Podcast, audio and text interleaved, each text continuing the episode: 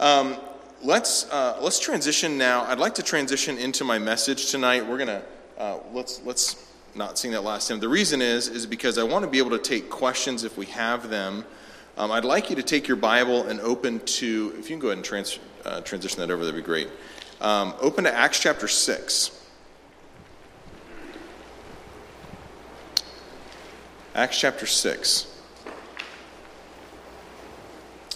For the message tonight, we're going to have a little bit of a uh, sermon slash family discussion to update you on um, the discussions that we've been having as a leadership team,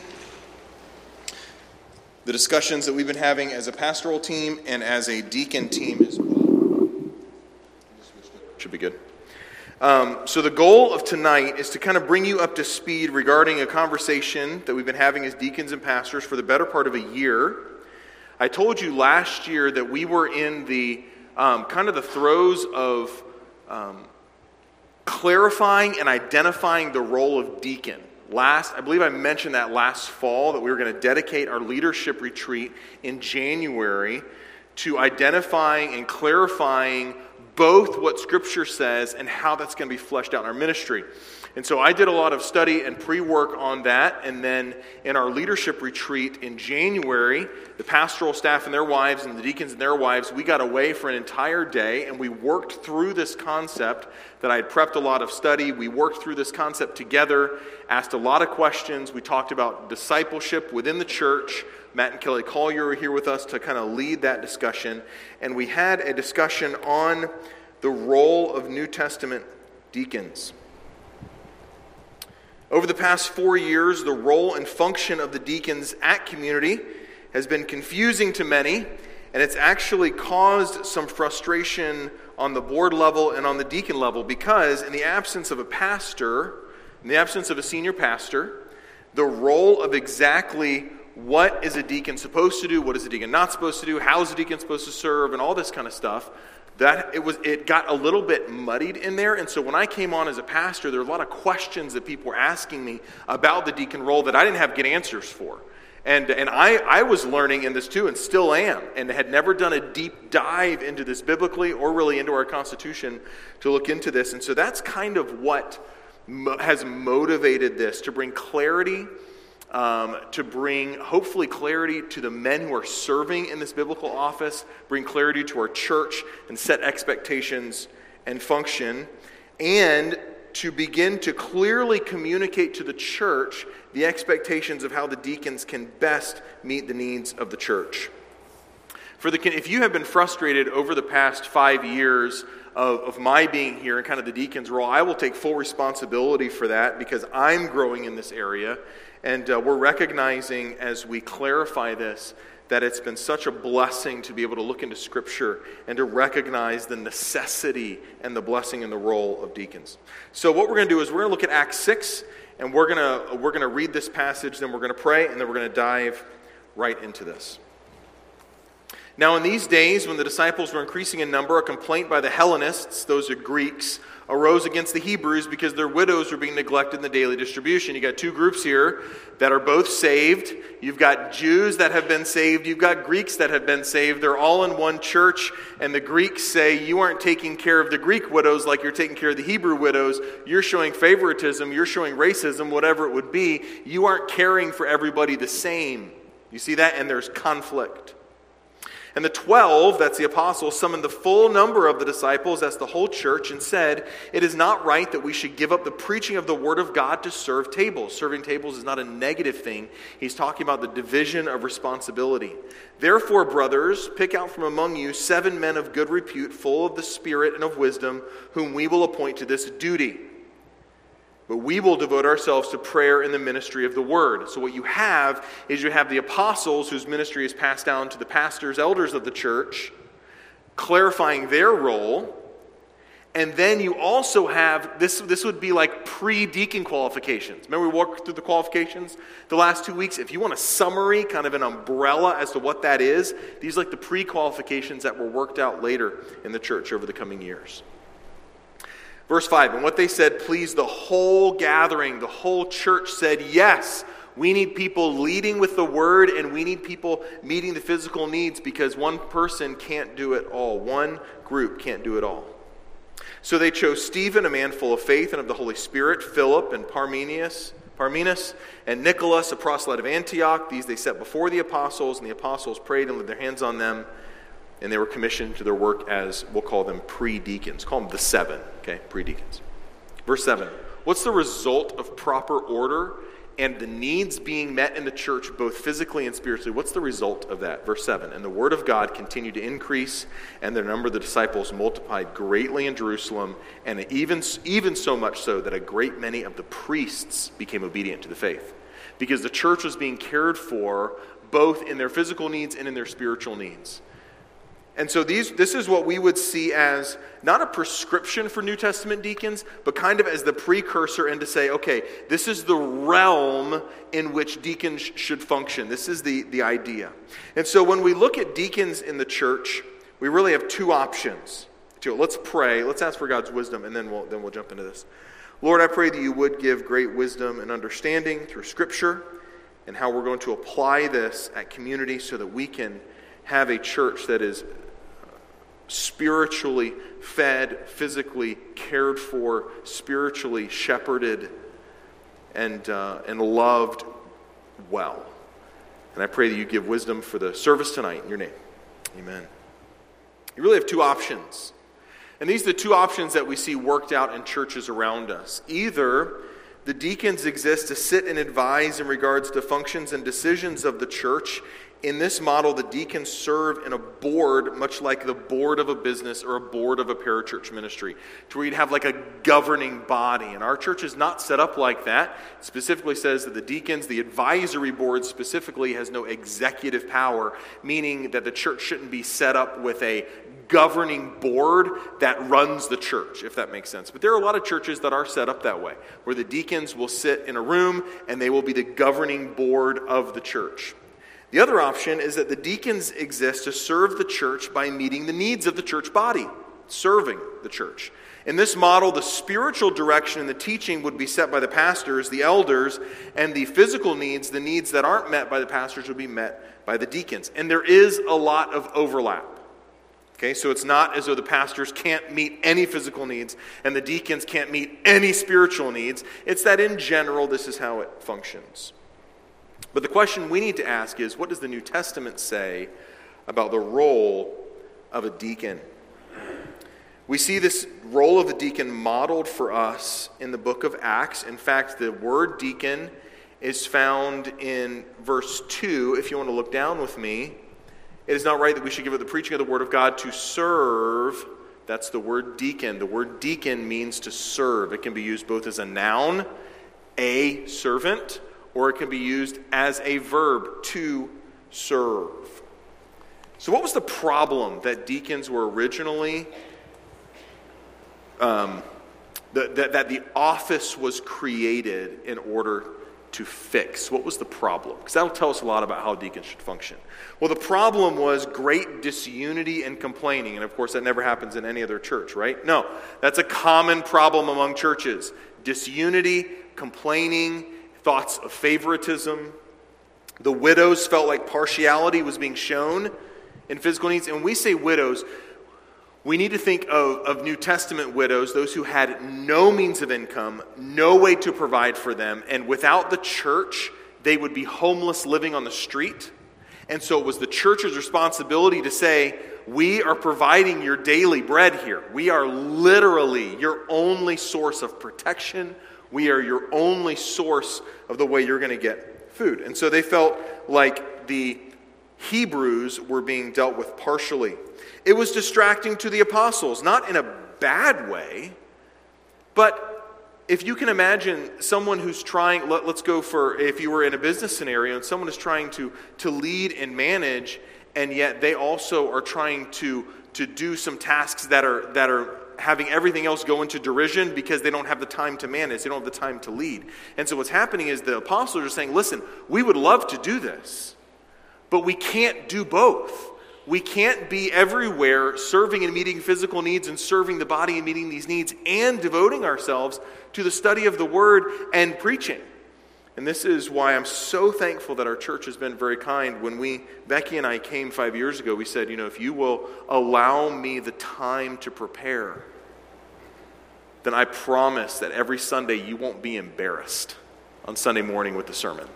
That you can come knowing, if you'll be patient and, and, and allow the time to study in the Word, that I, I promise you, I'm making a commitment that you'll be fed spiritually. And that's what the apostles are saying, is that, listen, we, we're giving our time to the teaching and the preaching and the ministry of the word. It's not as though we don't want to do this, we just don't have the bandwidth.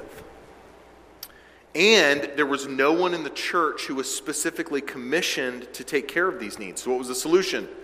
The solution was to choose spiritually minded, wise, qualified men as we've said with the qualifications, those who would be an example of spiritual growth, those who would be an example of the Christian life, to serve the church in this way. The church recommended the people from among them. Why? Because they knew these men.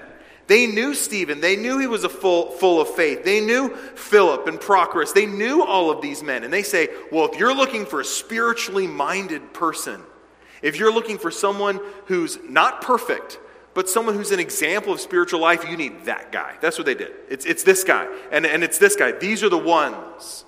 And so then they put these spiritually minded, spiritually qualified men forward, and the apostles confirmed, and the apostles then commissioned them to take care of these needs. The result was this people in the church were commissioned and clarified to serve in specific ways. The vital needs of the church are met. Unity was achieved. The Word of God increased, and people were won to Christ, even priests. So, are deacons important? Yeah. Deacons are very important. Are they vital to the church? Yeah. They're vital to the church. In fact, if you were to come in and you would say, um, I have an idea for the church and it's biblical, but if you just do this one thing, and that is that, that if you do this, then people in the church are going to be clarified in ways that they serve. All of the, the vital needs of the church will be met. Unity will be brought. The word of God will increase, and people are going to be won to Christ. You go, that sounds a whole lot like the mission of the church, doesn't it? And that's what deacons did is they brought this unity, this growth, this, this clarifying of responsibilities. So if we see it in Acts 6, we would obviously hope that we would see it in other parts of Scripture, right? So let's take a quick survey, and I'm going to put on the screen because we're going to go quickly, and, uh, and I can send you these slides if you want afterwards, if you'd like to look at them more closely. Deacon as a noun, okay, those deacon as a, as a title. Okay, uh, the word deacon as a title is used in three different English words minister, deacon, and attendant. Those who are ministering to needs, those who are attending to needs. In uh, Philippians 1 1, uh, to the, to the uh, deacons there. And then 1 Timothy 3 8 and 3 12 in regards to um, deacon qualifications. And then you'll see it as attendant in Matthew chapter 22. So that's the title of deacon. How about deacon as a verb? It means uh, serve, minister, provide, help, deliver, administer, render. And this is where we're really going to figure out in Scripture with this word what the role, because a verb is the action. So if we say, what are deacons supposed to do? It's going to come out of, of these, these words right here. So deaconing, first of all, reflects the character of Jesus. It's huge is that Jesus says, I did not come to be deaconed, but to deacon. So if you want to lift up the role of deacon to a biblical understanding, you have to understand that deaconing reflects the character and works of Jesus himself. Deaconing is characteristic of kingdom leaders. That those who lead God's kingdom, if you're going to lead, you must first be a servant, right? That word servant is the word diakonos. Deaconing is serving and following Christ, meaning that those who serve as deacons in the church ultimately aren't serving the congregation. That's them. They're serving the congregation by serving Christ. Like I'm ultimately serving Christ, and I'm doing that by serving the congregation. Deaconing will be rewarded by God, John 12, 26.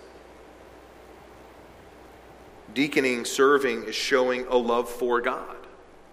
You may say, well, I, you know, I have trouble loving people, but I can meet the needs because I love God. I'm going to serve in this way because my ultimate role is to love God.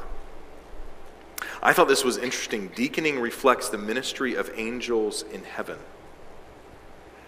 Um, it's an angelic duty. So, Mark 4 and, I mean, Matthew 4 and Mark 1, what passage is that? That's the temptation of Christ. And after 40 days in the wilderness and this intense temptation by Satan, and Christ is physically spent, the angels come and what do they do? They deacon him, they minister to him. You see how this expands the viewpoint of just what a deacon is? Like you look at this and you go, whoa. Like the way that the angels interacted with Jesus in this angelic duty of serving, that they came down and they restored him and they fed him and they encouraged him and they ministered to his needs. It's that word deacon, that this is an angelic duty. This is patterned by the angels in heaven. Deaconing reflects how you would serve Christ if he were still on this earth. How would, if Jesus was here and, and you were one of his uh, disciples, one of his apostles, and you would serve Jesus, how would you serve him? You would deacon him. That's the same word. You would serve him in this way. And lastly, and most importantly, deaconing furthers the gospel. That this is not some um, trivial service that the church can do with or do without. Now, this is not optional for the church because the, the ministry of the gospel is at stake. And you see that reflected in Acts 6.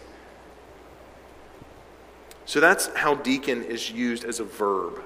Those are, that's, that's a fascinating study to just look through and to say, what does this tell us about the way that our deacons operate? It tells us that they're all angels, right? no, they have the ministry of angels, angelic duties reflecting the heart of Christ in the way that you would serve Christ if you were on this earth. So when we look at all of these things and we index this concepts, we index these concepts, we apply them to ministry in general. Let's not let's what we're doing is we're kind of like on Google Earth and we're like on the state of Indiana and now we're slowly zooming into like Michiana and then we're going to zoom into South Bend and then we're going to zoom into community. Okay? So we're kind of starting wide the whole scripture what does it say about deacon noun verb and now we're going to now we're going to look at what it means just with ministry in general. Some biblical principles about diaconal ministry in general. Number 1, deaconing was the mission of Christ on this earth. Therefore it is a vital role in continuing his mission through the church. That if you are nominated to serve as a deacon, that is not something that should be taken lightly.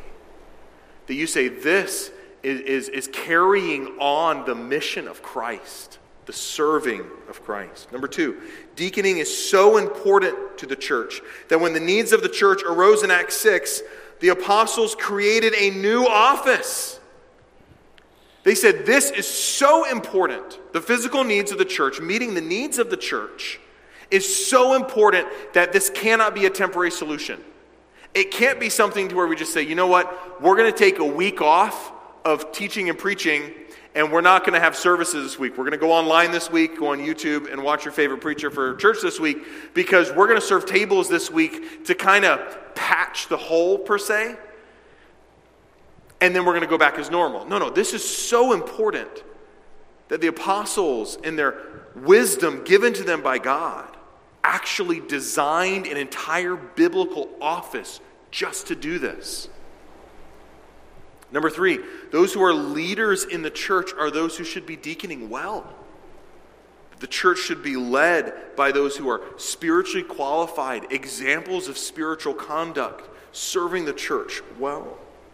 Number four, one way that the believer is to visibly show his or her love for Christ in the church, visibly, is to deacon. How can you visibly reflect your love for Christ? serve as a deacon. Number five, deaconly is a heavenly ministry of service, and those who deacon well on this earth reflect the ministry of heaven. It's a great concept. I mean, you, we could spend a whole a whole evening just on that one concept and trace through how are angels serving God. And those who deacon well actually reflect the ministry that's happening in heaven and reflect the ministry of angels to Christ.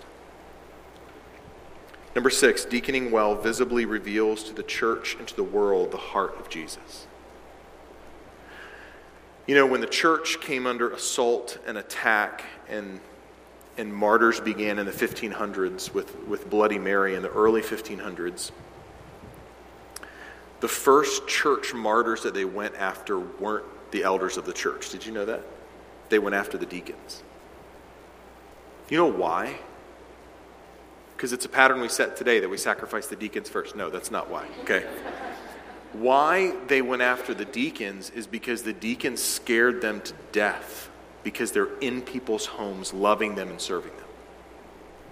The elders were devoting themselves to teaching and prayer as they should. But the deacons were going house to house, serving, loving the people, meeting the physical needs. And the church was expanding because people would say, Whatever they have, I need. Whatever care is being shown is supernatural, and that reflects the God that I want to worship. And so the gospel is going around like crazy, and they started martyring the deacons first because they knew if they didn't, they couldn't stop Christianity. They didn't stop Christianity anyway, right?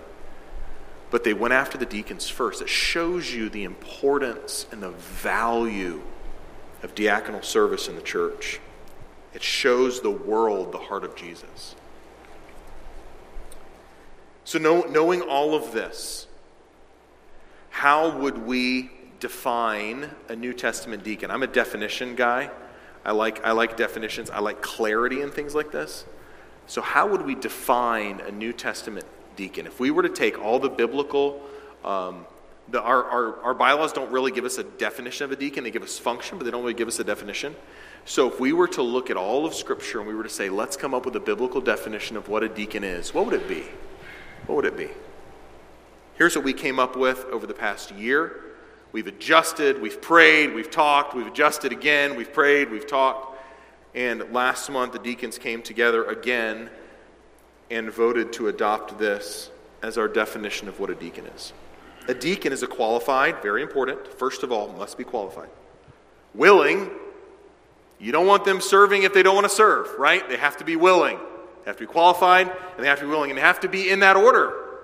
Because you can't have someone who's willing and you're willing to give on qualifications because he really, really, really wants to serve the church, but he's an ungodly man, right? You can't, you can't, you can't have that.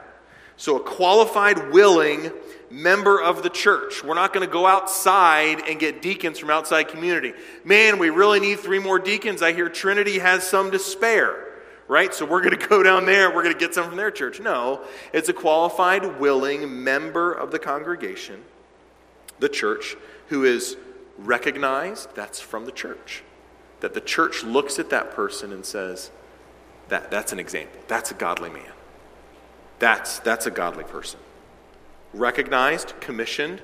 The pastors then is the model that we see. The pastors then commissioning that person to serve in a certain area. For what purpose? To bring unity to the church. By managing, that means that it's the deacons aren't doing all the work of the ministry. We are all doing the work of the ministry, and the deacons are managing that. For instance, there may be a deacon who's serving and helping in, in, in the outside uh, of the building. Les has been has been heading that up as a deacon. And so Les may go and recruit other people in the church. And what he's doing in his diaconal role is he's managing and organizing to make sure that something, a need is met. This happens all the time with meal ministries. We don't have, praise the Lord, our deacons don't cook all the meals, right? Um, but, but what a deacon will do is they will reach out to you and they will say, hey, we have someone who's been through a really difficult time, and you know, it would take pressure off them if they didn't have to worry about meals this week because, you know, they're bedridden or whatever, and so we're providing meals for a certain person just had surgery, maybe they just had a child. And the deacon is organizing and managing as part of their diaconal role, recognizing that the work of the ministry is, is all of us as a church, right? So, managing, organizing, and serving the needs of the church body. Our deacons should not be consumed with meeting needs outside of our church. There are so many needs in South Bend, right? But we don't have deacons that we send to go be ushers at the, at the South Bend Cubs game every Saturday as their deacon responsibility. No. Because the needs that the deacons meet are in our church. You see how that brings clarity? So, what is a deacon? A deacon is a qualified, willing member of the church who's recognized from the church, commissioned by the pastors to bring unity to the church. That's the primary role of the deacon, to bring unity of the church. How? Managing, organizing, and serving the needs of the church body. That's the way that works. Now, does this say that the deacon can't hold any spiritual responsibility? No, because Stephen ended up preaching, and Stephen was the first martyr of the church. Philip was the evangelist. So, does that mean that deacons can't have some sort of spiritual role? No, it means they don't have to have a spiritual role in the church. It means that deacons, in their most basic form, are meeting the needs of the body, and there's more that can be added to that. But if you're here and you say, Pastor, I, I would love to serve as a deacon, but if you ask me to stand up and take leadership, if you ask me to serve on some sort of board, if you ask me to, to speak in public, then that is not me. Then praise the Lord because that's not what the local church, that's not what the Bible says a local church deacon should be anyway. Now, if, if you're a deacon and you have the desire to do that, then, then by all means serve the church spiritually. But, but you don't, the deacon doesn't have to be spiritually qualified in that way. But it is a spiritual office. And, and so let me give you this example. If, if a deacon were to visit uh, someone in our church to help maybe bring a meal, and, and or, or maybe to, to, to cut the grass of somebody who is, who is um, who just had uh, an intense physical issue happen, or maybe maybe there's something broken and the deacons are coming together to meet a physical need of a family who doesn't have the financial means to be able to meet that themselves. So as a church, we're going to do that, and deacons organizing that. Let's say that a, um, an oven is broken, and a deacon's going to go and he's going to lead a group of people to go fix that. And while the deacon is there, that deacon does not stop to pray with that church member and to spiritually be a blessing to them in that way. Then it's saying, man, probably the deacon hasn't done their full role because their qualifications are spiritual and moral qualifications. So, yeah, we'll stop and pray, but he should not feel the need to sit down and lead a Bible study with that person if he doesn't feel adequate to do that. And if I go and I make a visit to, to, to spiritually care for one of our members. And that member says, Listen, I've been trying to get my microwave to work, and is there any way you could help me fix this? And I say, No, I'm sorry. I'm here for your spiritual care, not your physical care. Okay. I failed as a pastor, right? So there's a lot of overlap here. But when we, when we talk about primary roles, the way that the Bible pictures this is that those who serve as elders, pastors in the church, their primary role is to teach and give spiritual oversight and to lead the congregation. And those who are to serve in the biblical office of deacon is to bring unity to the church so that when people come to gather to hear the teaching, their hearts are open because their, their physical needs have been met. They, they feel well loved, they feel well cared for. And so, working together it expands the church's ministry. Does that make sense? You guys see how that all fits together? Um, done well, this office does the following, and then we'll take any questions that we may have. Done well, the diaconal office, number one, unifies the congregation around the ministry of the word. Number two, it assists in accomplishing the work of the gospel through assisting the prayer and word ministry of the elders. It, it says, listen, um, I, I had a deacon who was uh, working here at the church, and, um, and I was in my office studying, and I came out and I offered to help. And that deacon looked at me and said, I'm here doing what I'm doing, so you can do what you're doing, and very kindly said, Go back to your office. You know? you get it. Because if I were to spend my whole week and the hours that God's given me meeting all the physical needs of the church, and guys, there are so many. And you were to come on Sunday and I say, Y'all pray for me because I ain't studied much. Now let's open the Bible and do the best we can. Friends, that's a pattern for a very weak church. And so, what this does is it brings unity by accomplishing the word ministry and the prayer ministry of the church by meeting those needs. Thirdly, it frees up the elders to dedicate themselves to prayer and to the ministry of the word, going along with number two. Number four, it serves as a pattern for all believers in their spiritual walk. Deacons are simply living out what you're supposed to be doing in a public way. They basically have a platform to live the Christian life. Well, I'm already helping people in the congregation. I'm already meeting needs. I'm already coming along people and encouraging them. I'm already trying to be a faithful Christian. What a deacon is, is it gives a platform to do that publicly for the church to say, we recognize that. We recognize you doing that, and we want you to do it more. And you're such a blessing in doing it. And so, and so it gives a platform for that. Number five, it, a deacon who serves well gains great confidence and encouragement in their own walk with Christ. You realize serving is a two way street, right? I mean, how many times have you served somebody and you've left so encouraged? You've sat down to pray with somebody, and afterwards, even though you went to be a blessing to them, they were such a blessing to you. And so, a deacon who deacons well actually encourages him, encourages himself, his Christian walk. And lastly, it gives a platform for maximizing spiritual gifting in the church. If there are men in our church who are gifted to serve in this way, and it gives a platform to maximize that. To say, you're already serving in this way, would you mind doing that in an official capacity? Would you mind doing that with the New Testament office title of servant, of deacon, so that you can fulfill the ministry of the word in this way? What I gave you was the product of about a year of study, talking, praying, discussing, um, wordsmithing, talking about what it's not, what it is, and clarifying a bunch of a bunch of things in our church. So, are there any questions that you would have about that? Now, let, let me but let me say one more thing. I Are you have any questions? Wait, let me talk. Uh, but uh, what we've done is we've clarified what a deacon is, and I think in the coming weeks, months, years, you'll see it fleshed out in serving opportunities in our church this way. And so, all that we're doing now, if you were to ask me, okay, now, Pastor, what exactly does that look like in our church? Well, I don't know, but I can tell you what, what the definition is. And as needs arise, you're going to see us utilizing deacons in this manner. Does that make sense? And so, when it comes, if you're going to ask questions in regards to specific details, I may be able to give you a general principled answer. But as we work this out in our church, I think you'll find clarity and find examples of that. But any questions on that? I know I threw a lot at you. It's like drinking through a fire hose.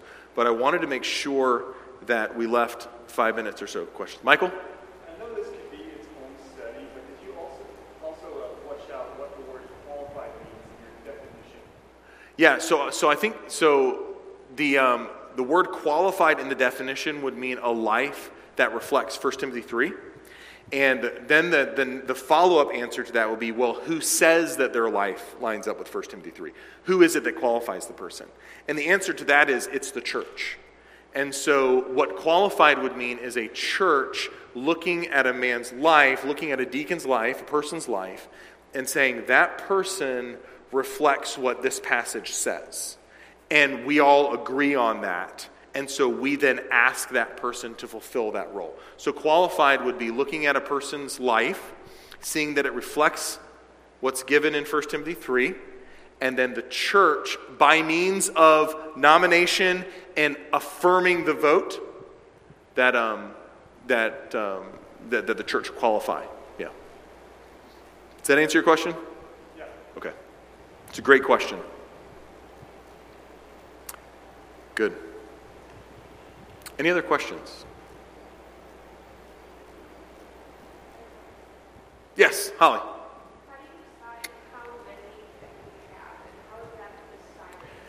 That is a great question. How do you decide how many deacons we have? The, our Constitution currently gives a number Um, in, in this model, um, I think the correct answer to that would be how many deacons do we need of, of people who are willing to serve in this role and who are meeting the needs that we have. So if we have an overwhelming amount of needs, we may come and say, listen, we need 12 deacons, we need 13 deacons.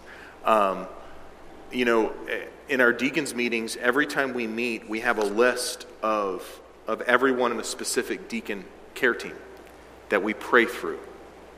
And, and I'll tell you, it's overwhelming to look at a deacon care team that has 20 families with one deacon who's trying to coordinate and in the margins of their life. These men are not men who have who are working full-time jobs as, as deacons, right? And they are serving out of love for Christ and love for our church. And so I think the answer to that would be however many it takes to meet the needs.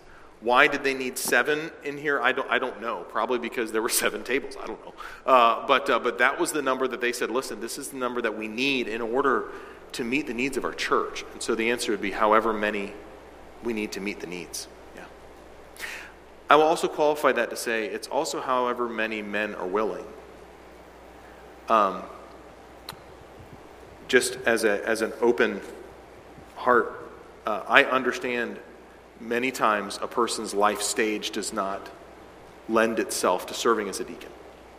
But for the last two years, we've needed two or needed three, and we've only had that number of men in our church who are willing to serve, qualified and willing to serve. Many more who are qualified, only some who are willing. And so it also hinges on the church body to be willing to serve in that way. And I think that if the responsibility was shared more broadly, perhaps there would be more men who'd be willing to serve because the responsibility of the day to day responsibility would be much less, much more focused. Yeah. Great questions. These are really, really good questions. Any other questions that have kind of stirred in your mind? I can see, I wish you guys could see from up here because I can see the wheels turning and I can see how the concept is starting to register, and that's awesome. Who had their hand up? Chuck?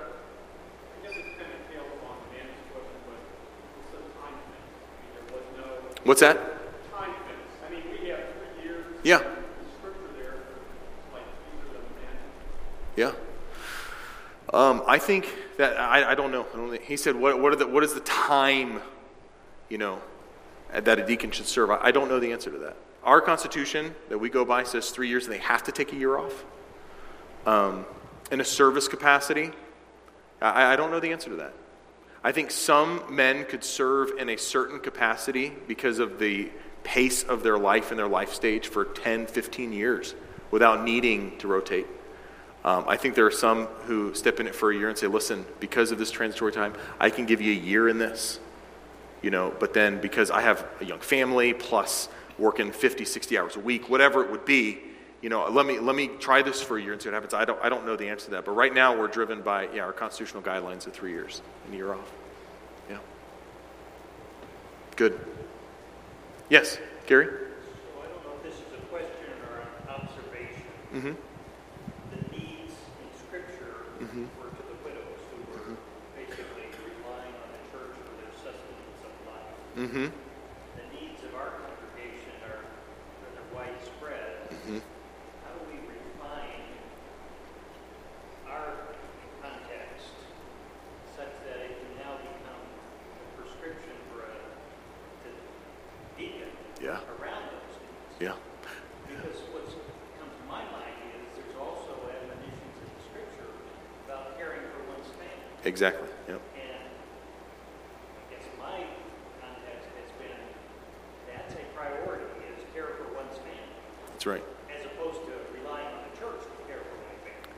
That's exactly right. And so, what Gary is wading into is a, is a great discussion. And I'll, I'm going to answer your question, but I'm going to mention something first and we'll come back to your question.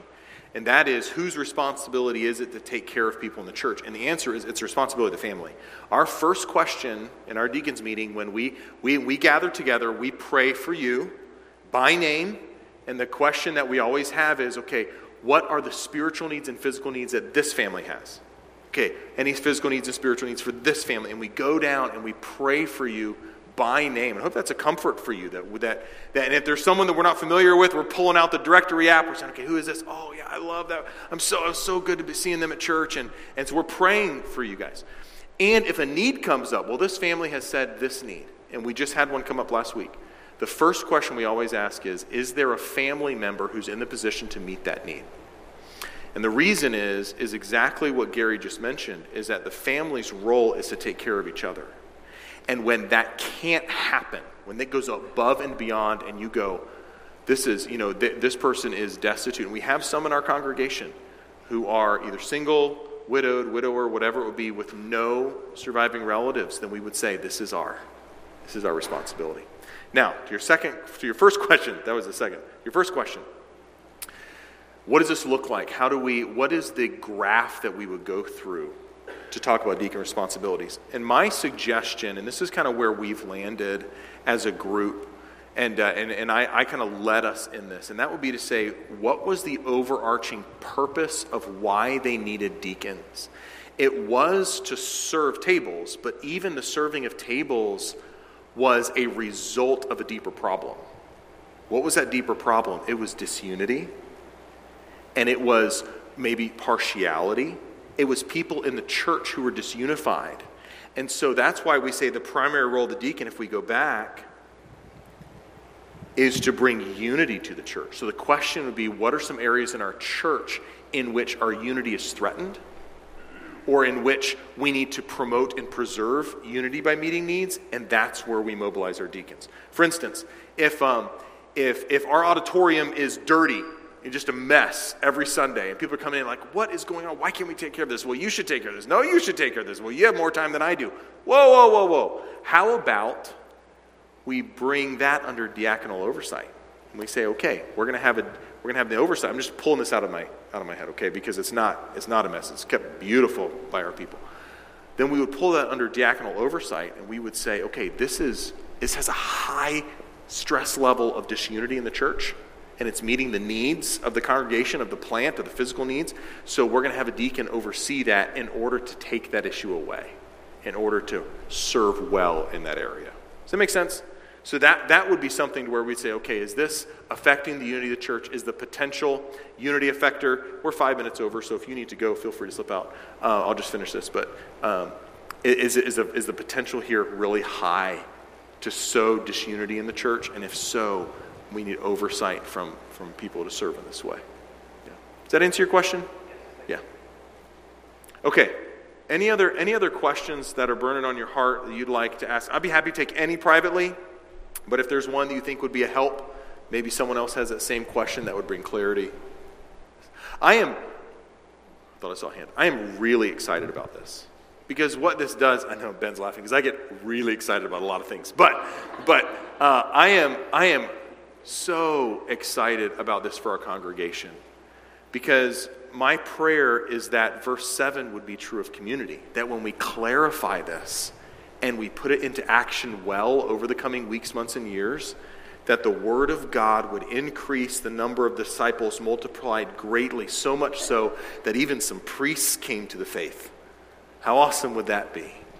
And, uh, and let's pray to that end. And if you have any other questions, I'd love to talk to you about it but uh, thankful for the clarity. And I'm so thankful for the men who, who are serving in, our, in their role right now and giving of their time and, um, and so clearly passionate about seeing this done well at community and uh, meeting the needs of the congregation. Let's pray, and we'll be dismissed. Heavenly Father, we are so thankful that you have um, given us scripture that outlines all things for life and godliness. We're so thankful that you have chosen this specific biblical office that would reflect the heart of Christ, the way that we serve Christ, that would reflect even a heavenly service, and done well would expand the church, and serve the church well. I pray that you would help us to continue to love you by, by serving and leading effectively. Thank you so much for the ones that have been called from our congregation to serve in this way. And I pray that in the future that we would see more willing to serve, qualified to serve, meeting the needs of our congregation. Be with us as we go to accomplish your work this week. In your name we pray.